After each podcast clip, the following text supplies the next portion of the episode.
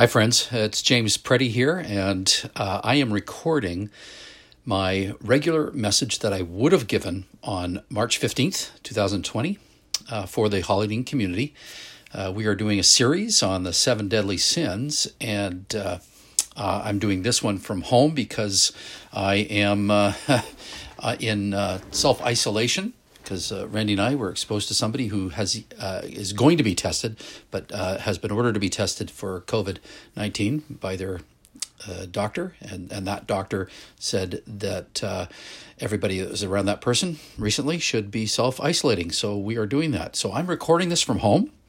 Uh, so that we can carry on because there's a lot of things we just want to keep carrying on with life uh, as best we can. And one of those things would be uh, I, I, this series, and I was excited to get this series going. Um, I think it's a it's a good series. It's vital, and so uh, even in the midst of this unprecedented time of of distraction uh, and seriousness about COVID nineteen coronavirus, we uh, still want to be growing in our understanding of what it means to be led by God, uh, to be centered in the love of God, and uh, we're using these seven deadly sins to talk about that.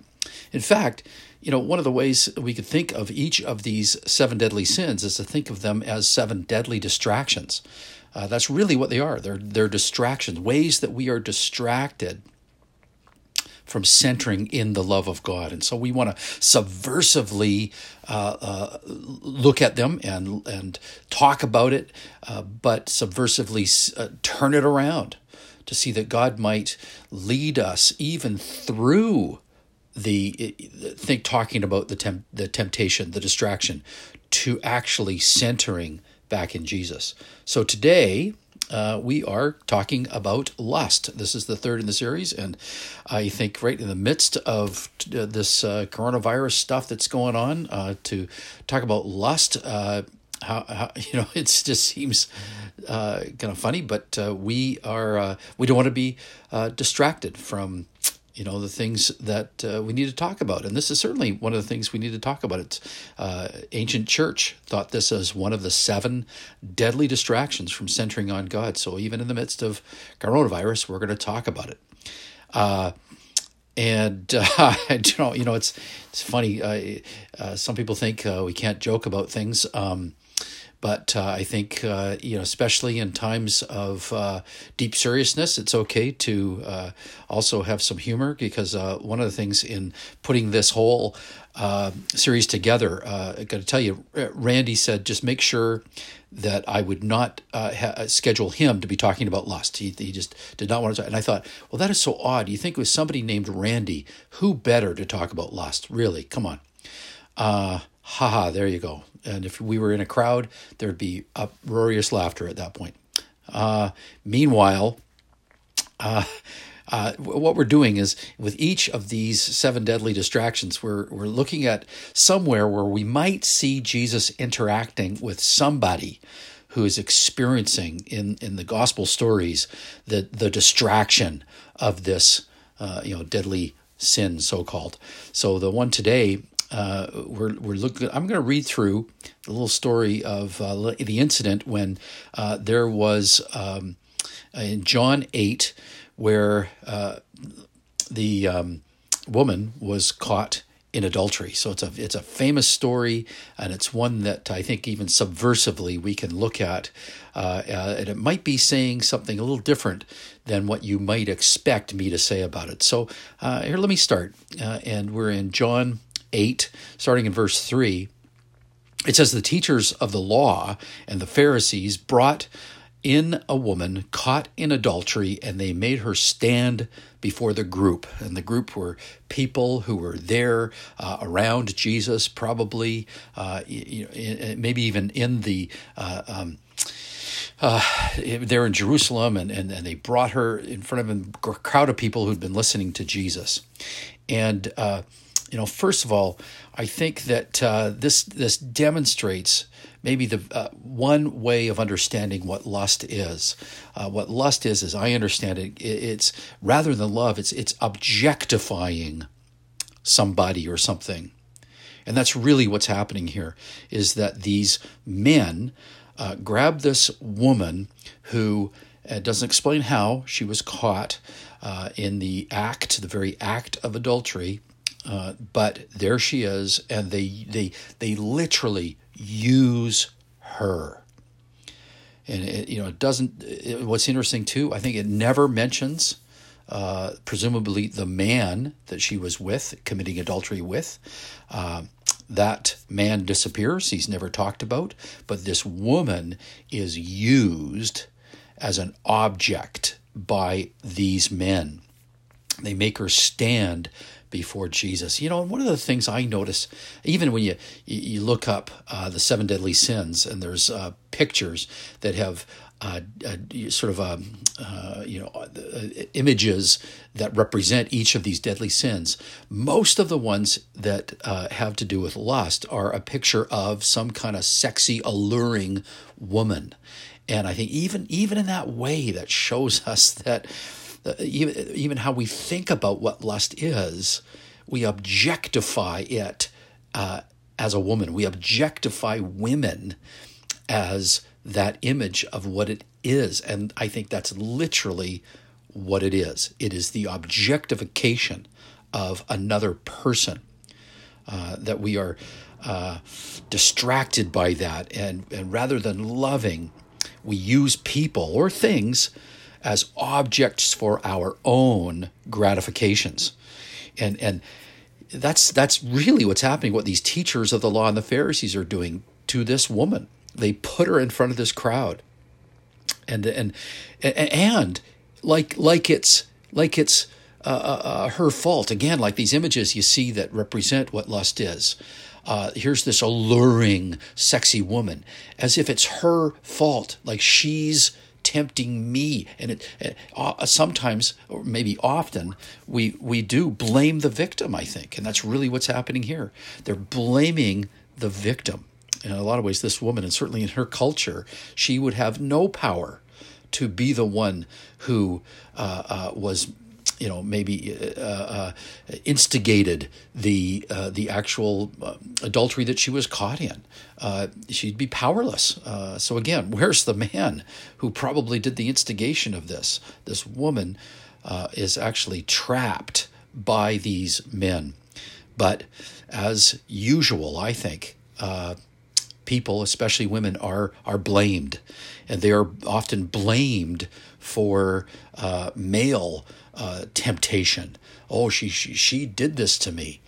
Well, no, it's really what's in our hearts that is distracting us from being centered in Jesus. And and for a lot of reasons we're going to talk about in a minute, we we objectify others, people, and things. In fact, what we do is we we, uh, we reduce people as they are reducing this woman here in this story to an object uh, one of the ways they're doing that is they're they're using her. They're they're reducing her to an object of morality. They're using her as a prop to trick Jesus. We'll see in a minute. So they're literally using this woman, and that's what lust really is. It's objectifying people, using people or things for my gratification. In fact, I'd, I'd say sex is not the problem. You know, sex itself is a beautiful part of God's creation but we distort it. We rather than love, we get distracted by using people or things as objects for our own gratification. We use people and things. Uh, sometimes we we're using them as fantasies, uh, whether it's pornography. Uh, you know, there's all kinds of different porn. Uh, you know, there are some advertising. You know, when you see uh, you know pictures of beautiful homes, and I you know, I call it house porn. You know, where it's this fantasy that we lust after. It could be cars, it could be other stuff, it could be a vacation that we see pictures of other people's vacations. We think, oh, and we, we, we lust after it.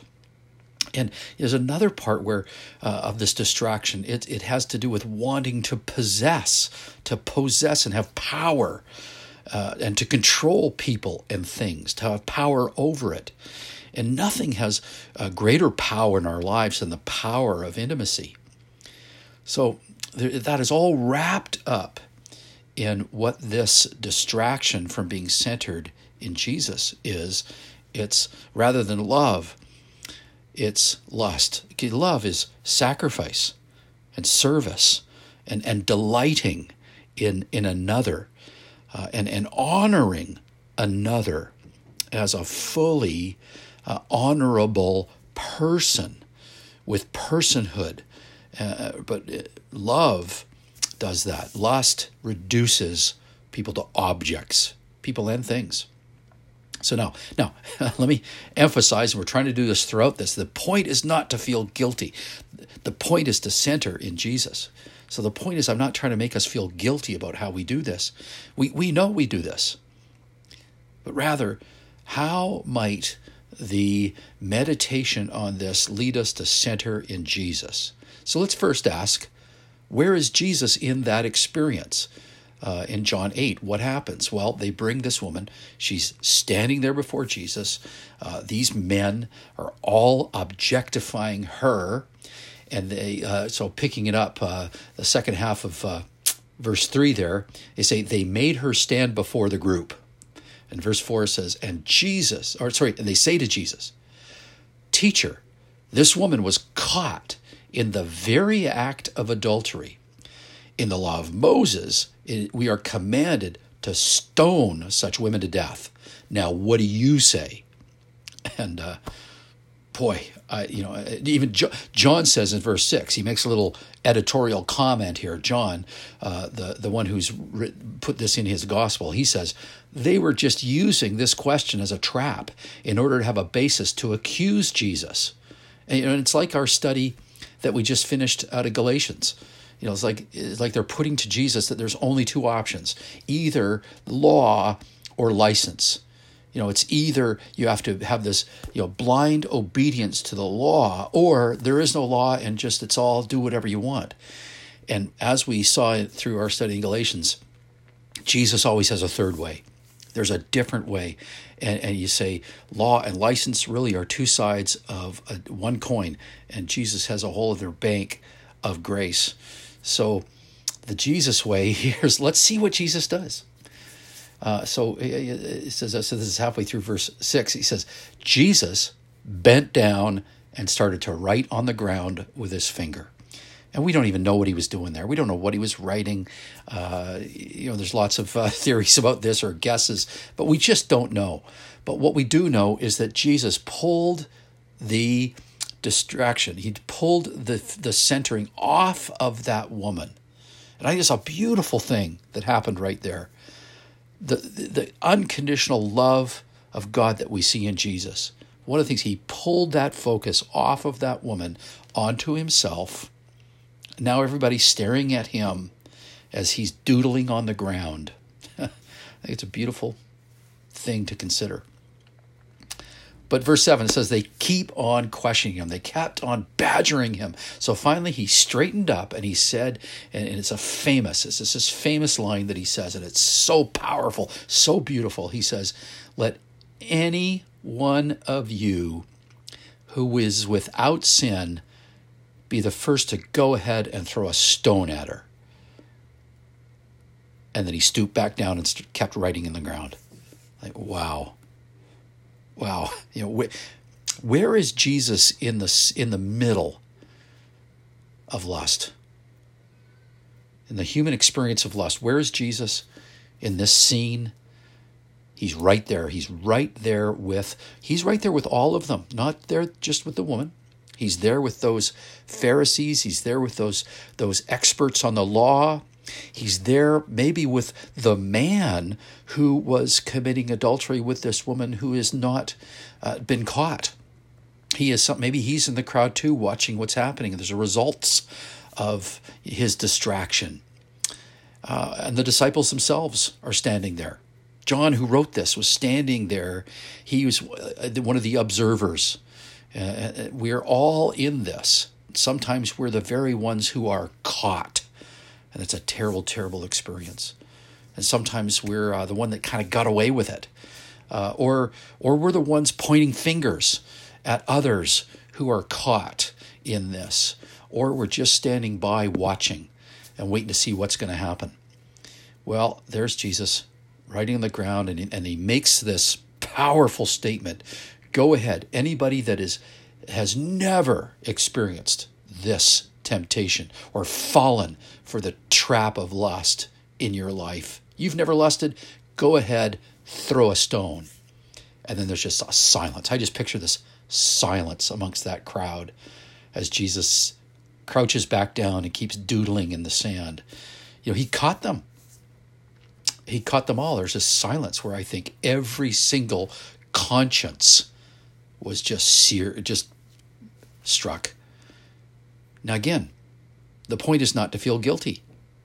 The point is to, to confess that we all do this. We are all distracted by lust. Rather than living in the love of God, we're distracted by lust.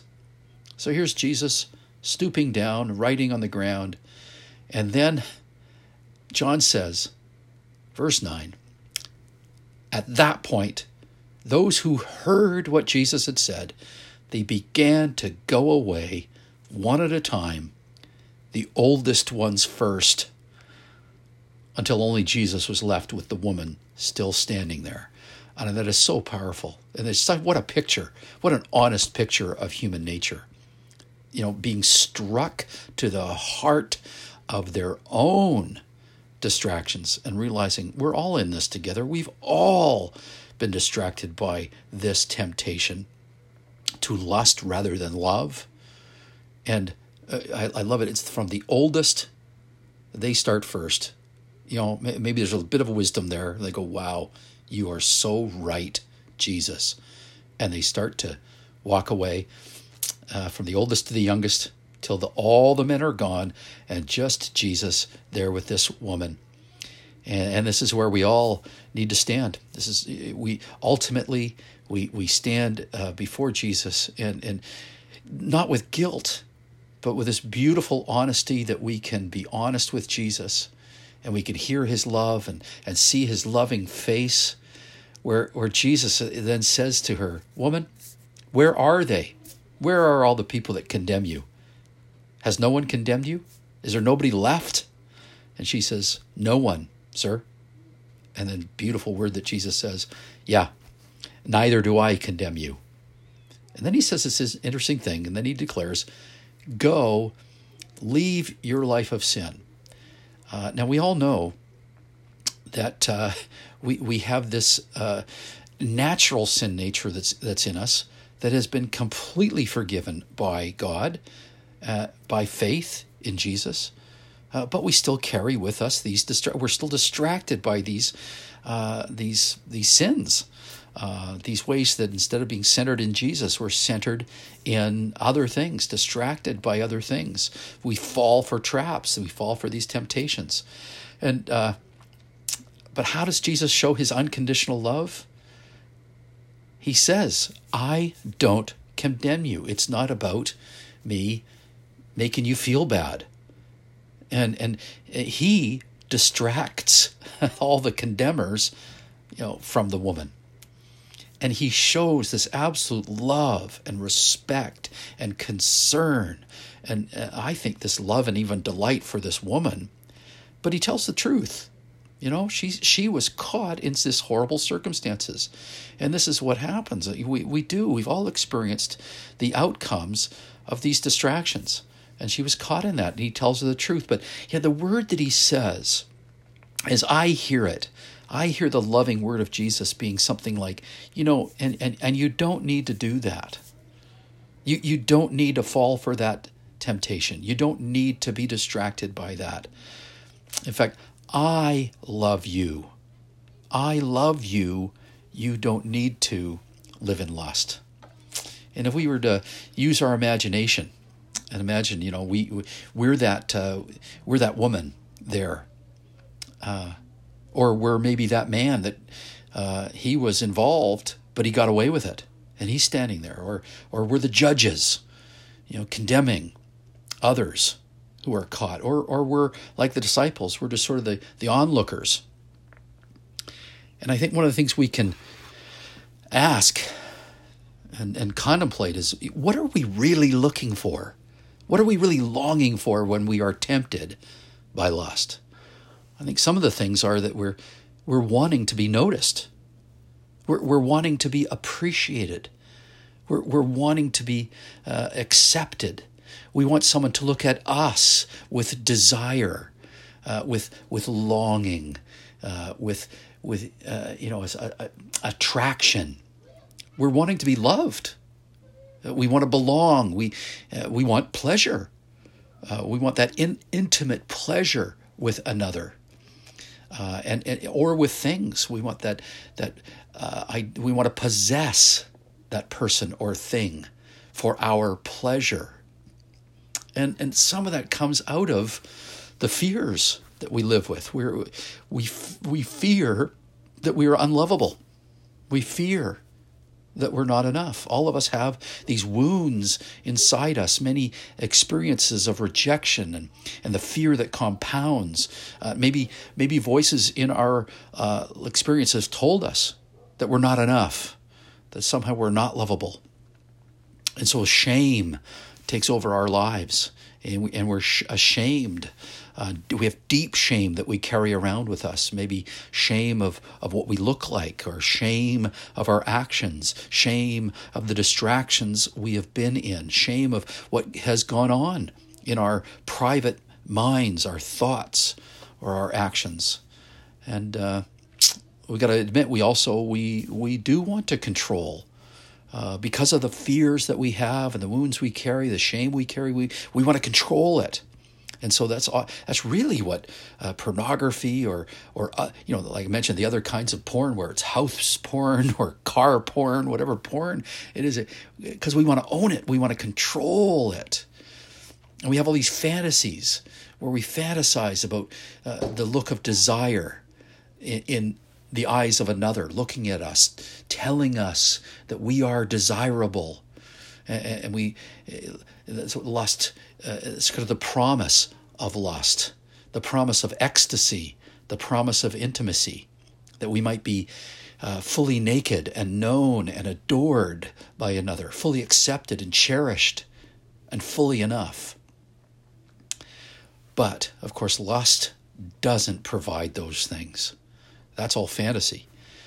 So, what we want to do is to is to f- focus on centering in Jesus and we've talked about this idea of welcoming prayer. And one of the things that welcoming prayer can do is right in the midst of literally welcoming that, that thing that is a, a, a kind of a, a, bad experience. And we say, well, we welcome it because it's there. Uh, rather than denying it, we welcome it. It's not condoning sin and it's not condemning the sinner. It is welcoming that basic human experience. And so, if we were to, right now, with me, if you were to just welcome that experience of lust, to welcome that, to sit, close your eyes and think, and just just imagine, how do I experience? How do I experience the feelings of objectifying others, people, things, for my own gratification? How how might I how might I want to consume for my own pleasure people or things? How might I want to possess, to control? How have I been frustrated, disappointed with the experience of, of lust, the fantasy of lust that never provides what we're ultimately looking for? How have I experienced that? You can welcome it. Say, I welcome you, old friend, old experience, that common human experience of lust. There you are. Okay, yep, I know it. I can confess it. Here I am. And yes, I know this distraction of lust. But then we want to welcome Jesus. Say, what, what does Jesus do? where is Jesus? Oh, he's right here.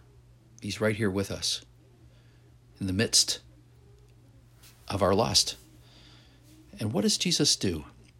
If you were to, again, just in your imagination, where's Jesus? How might Jesus be looking at you? And thirdly, we want to imagine Jesus welcoming us. Jesus welcomes you with all your lust. He welcomes you in the midst of all of that. Imagine you are that person caught. Now, how does Jesus show you his unconditional love?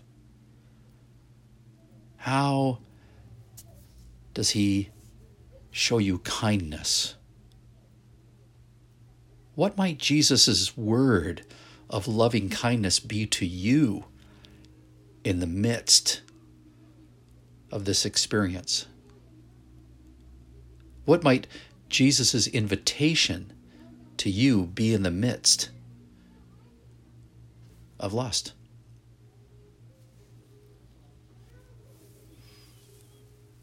We'll put uh, we'll put these questions in the bulletin this coming week, and uh, you can read these, and whether it's just for yourself or uh, a small group. These days of uh, COVID nineteen coronavirus, so we want to make sure that they are we're only in small groups, and uh, uh, you know having our distance from each other, being cautious. But so maybe in a small group or just at home, you might ask each other these kind of questions How do I experience the distraction of lust? What, what might be the deeper uh, need that I am longing for, that I'm trying to see met through this lust? What, what false self might be showing up in these desires? What, or how might I be numbing my true self, trying to numb my true self through this distraction of lust? How might Jesus meet me in the midst of lust? And what might Jesus' invitation be? And how might we move from lust to love? How might Jesus move us from lust to love? I'm going to pray for us, and then I'm going to turn off this recording, and this will be your opportunity to spend some time in silence letting the Lord meet you and invite you to center in Him in the midst of even lust.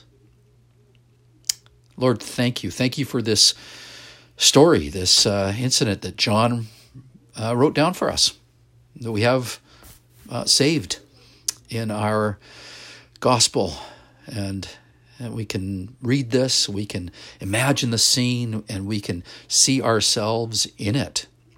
We are in that scene, and we can imagine you being with us in the in the middle of it. And literally how you wrote on the ground there, just pull all the attention onto you. That's what we want to do. We want to center in you, center our lives in you. And we want to confess and admit we are all distracted by lusts of all kinds. And uh, we have fallen for those traps. We have been caught in all kinds of ways. And we want to say thank you that you you love us and you desire us. You are delighted with us. We can we can see you looking at us with absolute love, absolute kindness and desire. Thank you. God, guide us into these uh, questions, ways that we can meditate on how might we center in you, even in our lustful nature. Amen.